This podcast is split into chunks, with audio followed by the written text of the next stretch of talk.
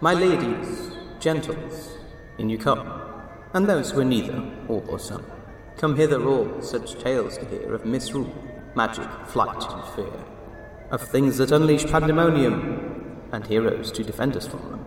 And for those who thusly need informing, in the show notes you'll find content warnings. So cautioned, audience, come with me to the Pantaloon Society.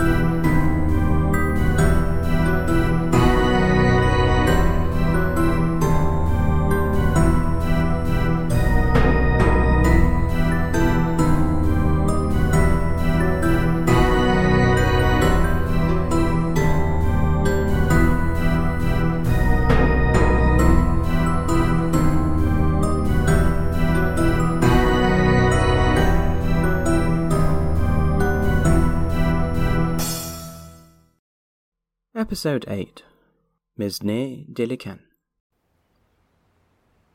Long ago, before the Normans and the Vikings and the Saxons came to the Island of the Mighty, before Wilhelm Normano and Ivar Beinlausi, there lived a king named Herla.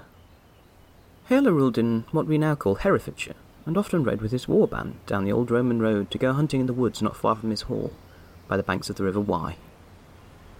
Now, Herla and his men were out riding in a celebratory mood, for a marriage had been arranged for him to a beautiful princess, the daughter of the King of Elmet. As they had been riding all morning, they paused a while in a clearing to let the horses and hounds drink from a stream. Above them they heard the sound of geese barking in the sky. One of the men laughed and said that Arawn, the king of the underworld, was out a hunting. Then, as if summoned, came the clip-clopping of hooves, and a curious man appeared. He was tall, taller than any of the men, with a great red beard, a giant of a man, and he was dressed finely, with golden arm rings and twisted silver torques. And he hailed Herla, as if they were of equal rank. The oddest thing about this man was not his great height, nor his riding alone by the Wye, but that he was mounted upon a huge goat, the size of a war horse, with a sleek white beard finely combed and curving horns capped with silver.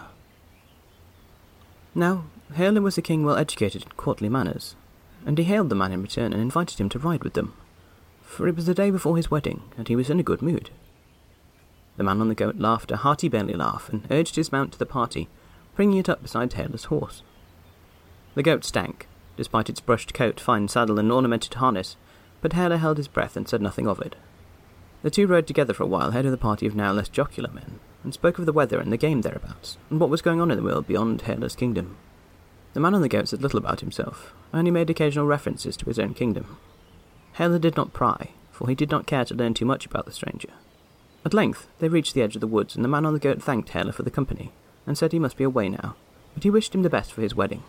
At which Herla thanked him in return, and said that all the lords of his land and those passing through were welcome at his wedding, and the man should come if he was at leisure to do so. The man on the goat's large face cracked in a smile, and he said he would return the next day with all of his war band to feast and toast Herla, on the understanding that Herla and his court would in turn come to his wedding the next year.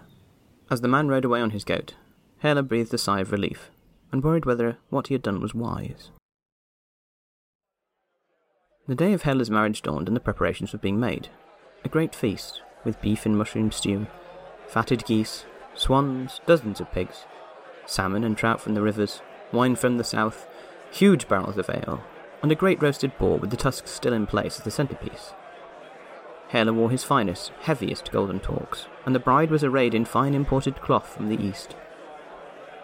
When the bride and groom were about to toast their guests, there was a clamouring and a resounding of horns from outside the hall, and in came the red-headed king with a host of strange folk, all shapes and sizes. Little dwarves and lumbering giants, storm hags and red-eyed shadows, and willowy women with long hair, carrying many gifts of gold and jewels and fine foods and fabrics. The men and women in the hall turned to Herla, who, with a deep breath, welcomed the strange host and called the red-headed king to sit by his side and toast with him, which he did. The festivities carried on into the night. Just before the moon reached its highest point and shone through the smoke hole of the hall, the red-headed king leaned across to Herla, laughing, and praised his hospitality, saying he looked forward to welcoming him to his hall and returning it in a year's time at his wedding. Everyone celebrated all night long and fell asleep by the fires, and in the morning the red-headed king and his people had all vanished away.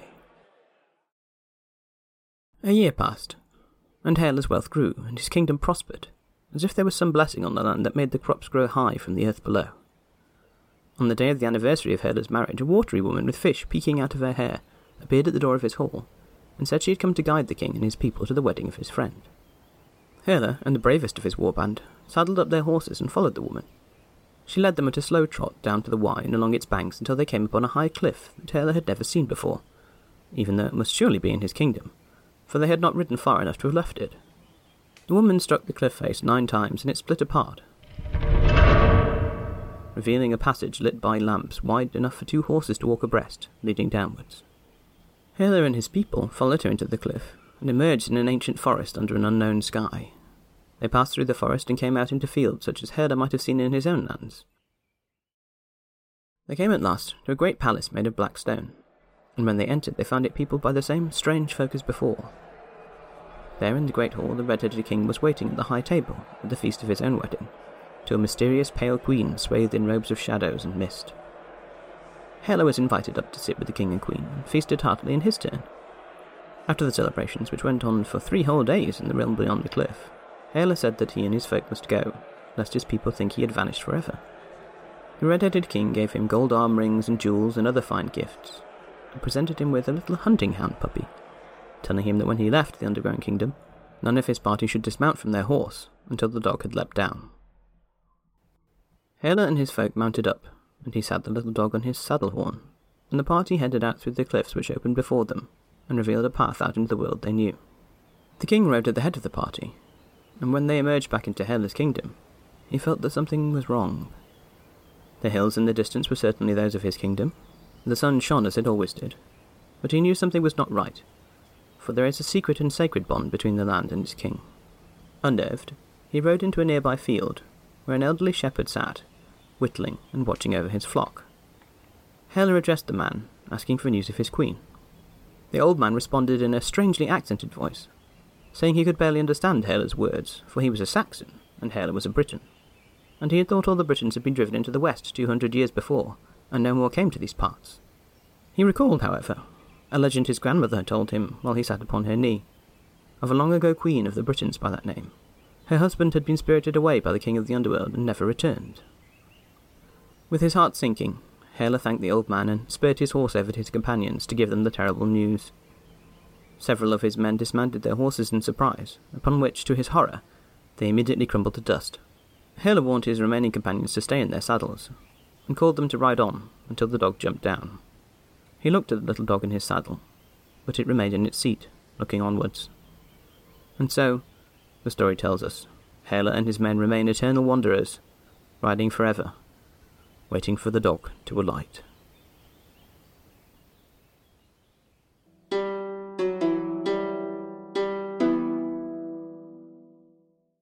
But we have idled long enough in the past, so let us return to the present, to another sort of mysterious underground realm, the back office of the Pantaloon Society, where Joe and Jen have returned recently from their trip to Cheshire.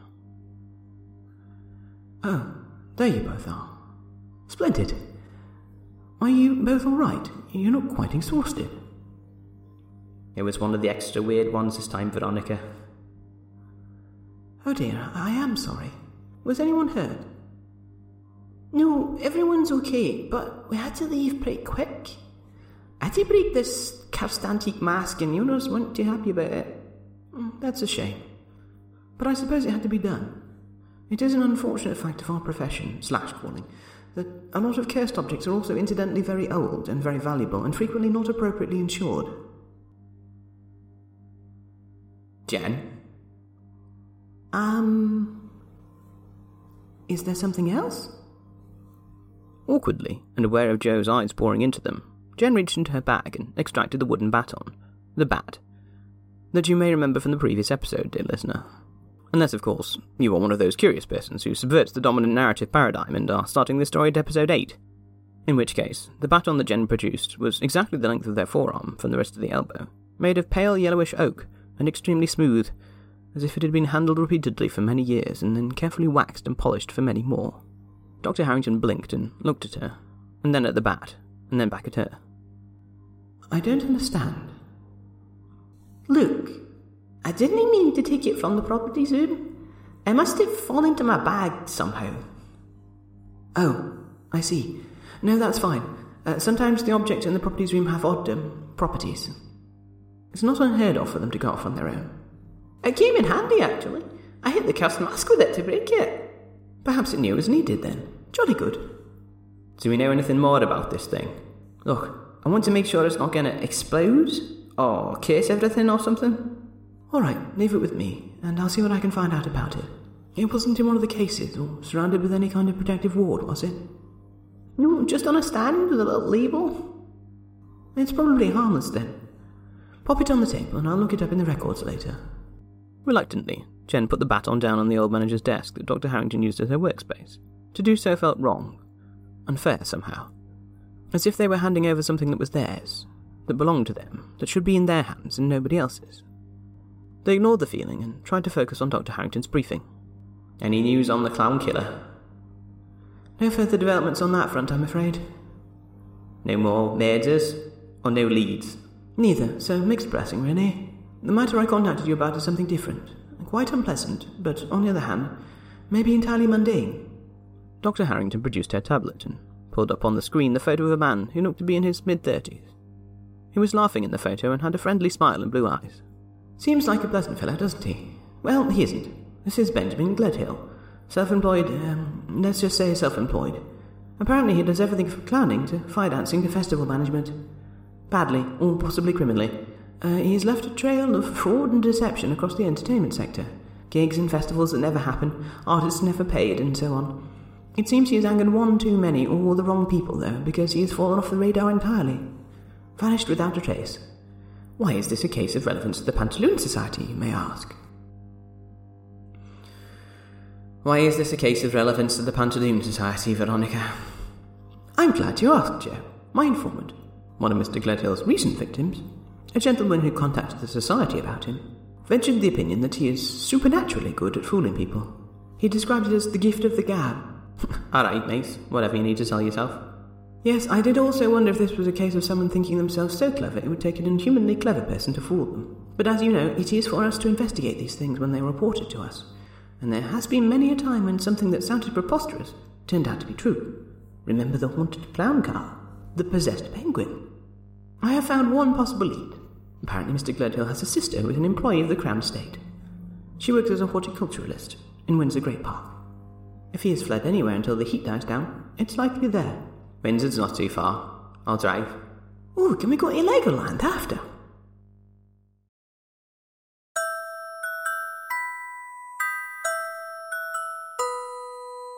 A trip down the M4 out of London brought our heroes to the outskirts of the leafy little town of Windsor to find the cottage where Samantha Gledhill lived.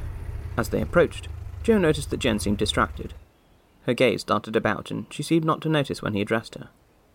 Jen, you all right? Can you hear that? Hear what? Horses? No, nothing like that. I need to get more sleep. I'm hearing things. When they arrived at the old single story tiled cottage, the door was answered by a short woman with close cropped hair. Jen and Joe informed her they were looking for Miss Gledhill, and she chuckled and said it was Mrs. Gledhill, and Sam was her wife, and then yelled back into the house for her to come to the door. A very long woman emerged, tanned and weather-beaten and wiry, with her long hair scraped back into a ponytail, the sort of person who clearly spent most of her life outdoors in all weathers. Hiya, I'm Jen. This is Joe. Uh, we're looking for our friend Ben. We're really worried about him. We're all supposed to be working this festival together, but he never showed up. I said he was from Windsor, so we came looking for him. Sam looked Jen up and down, taking in the brightly coloured hoodie and the orange leggings they were wearing today, and then at Joe's sensible workman's shirt. Does he owe you money? I No. lent him twenty quid once. He's not here. I don't know where he is. Jen's nostrils flared when the woman spoke and she sniffed.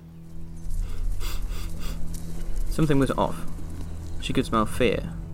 See it in the way Mrs. Gledhill's hands would not stay still, and her wife kept glancing at her. You're lying. Get lost! What's wrong with you? I don't know. I feel weird.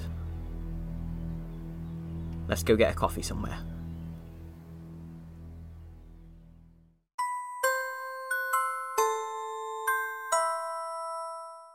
Meanwhile, back at the Pantaloon Society, Dr. Harrington was deep in the library, rifling through the pages of the Enchiridion on its lectern. The bat rested on a shelf across the room, covered by a cloth and surrounded by a preventative circle of salt and several religious objects. She glanced at the bat, and then at the page with the faded sketch she had found. Ah, here we are. Harlequin's bat, reputed to be the original bat wielded by Tristano Martinelli, died 1630. The Dominus Arlechinorum. Martinelli is credited with first using the name Harlequin for the character of the second Zanni for the Parisian Carnival of 1584. The character wore a colourful costume of linen patches and a hair tail on his cap, along with a leather half mask and Martinelli's moustache and pointed beard. He chose the name of a giant club wielding devil from French folklore, Hellequin, who was reputed to roam the countryside during the Christmas season, accompanied by loud animal faced demons, tormenting monks, chasing evildoers to hell. Hmm, a club wielding devil, eh? Quite risky taking the name of such a creature. I better tell Joe.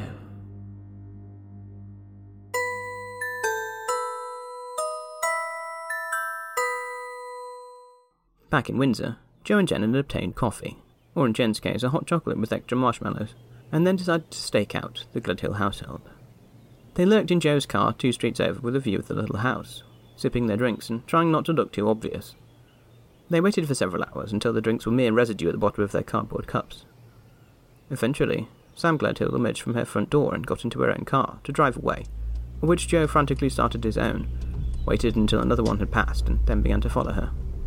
Their quarry drove down the road out of the town, into Windsor Great Park, turned right at a salmon pink gatehouse building, and continued down into the woods before pulling up.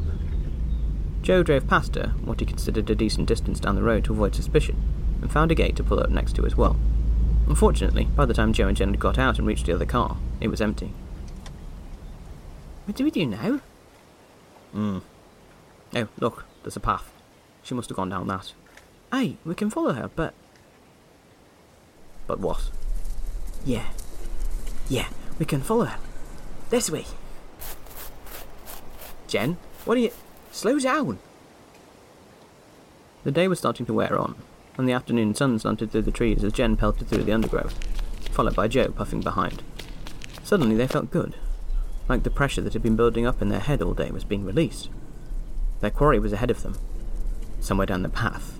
They could feel it in their bones and smell it in the wind.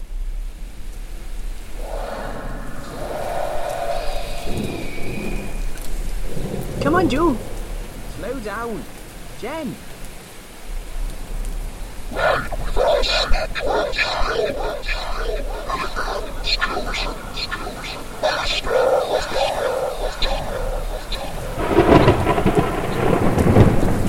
Joe's voice faded into the distance as Jen plunged on.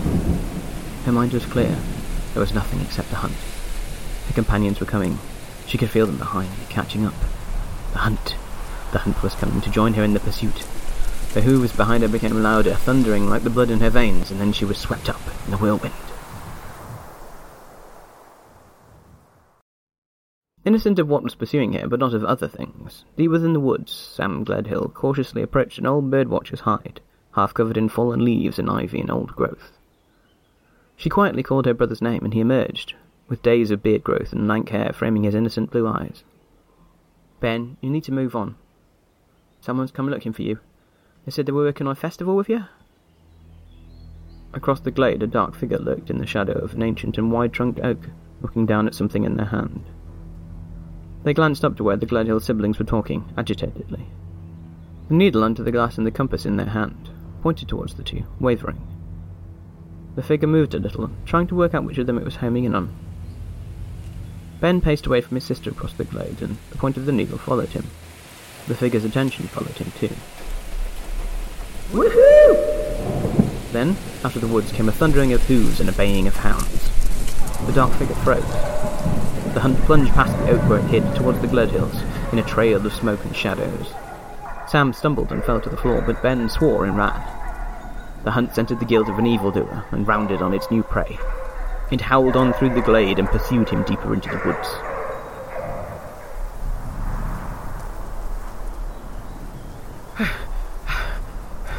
Where? Where did.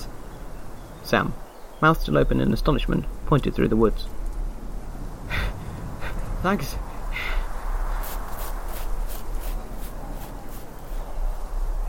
The hunt went after the terrified man with Jen in the lead, or something like Jen, something wearing Jen's face and form, but wrapped in a mantle of shadow and mounted upon a horse snorting fire and leaving hoofprints of flame behind. The man was still young and strong, his feet had the wings of fear, and so for now he was still ahead, but that could not last for long. Sobbing, he raced ahead of them into a patch of bracken, which alas for Ben Gledhill was concealing a fallen log, upon which he snagged his foot and fell to the floor. He struggled back to his feet, but the hunt was on him in a trice, and he screamed in terror.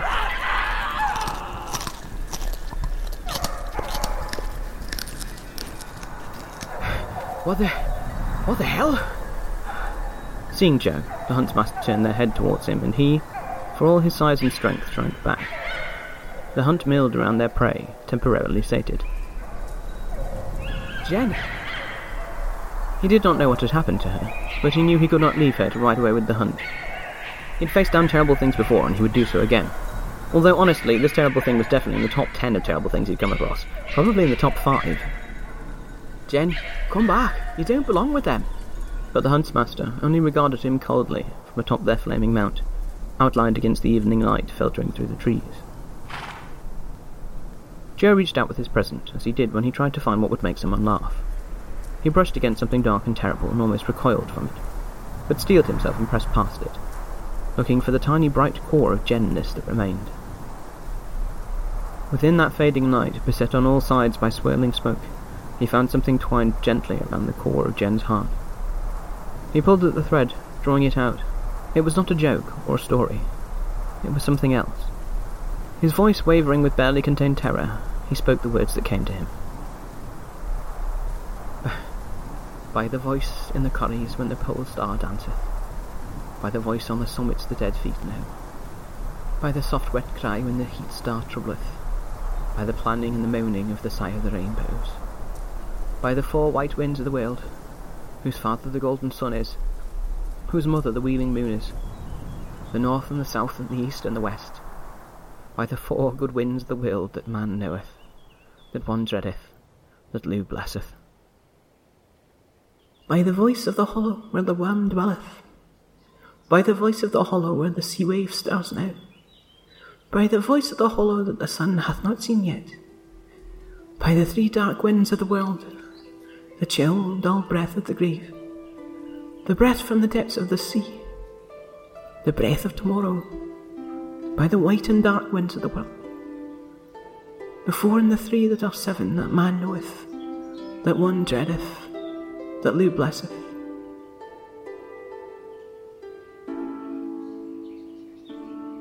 Be all well on mountain, moorland, on log face and lochan and river, on shore, on shallow, on sea. Be all well. On mountain, moorland, and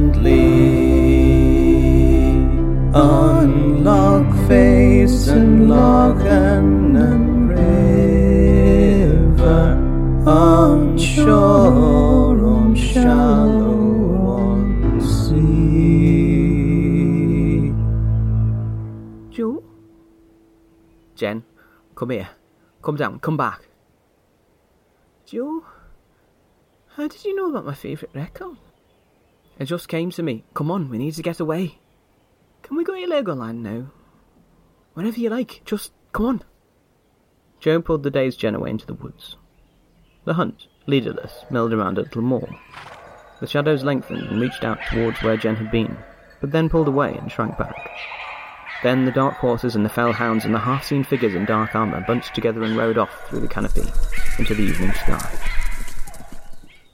Presently, a dark figure detached from a nearby ash and moved through the growing shadows, the normal shadows of an English woodland as the sun set now, and inspected the body lying among the bracken. It lay where it had fallen, apparently completely untouched. Empty, soulless eyes stared up into the trees. The figure poked at the body with a foot, then glanced down at the compass in its hand, which was aimlessly spinning. Then the figure turned and walked away.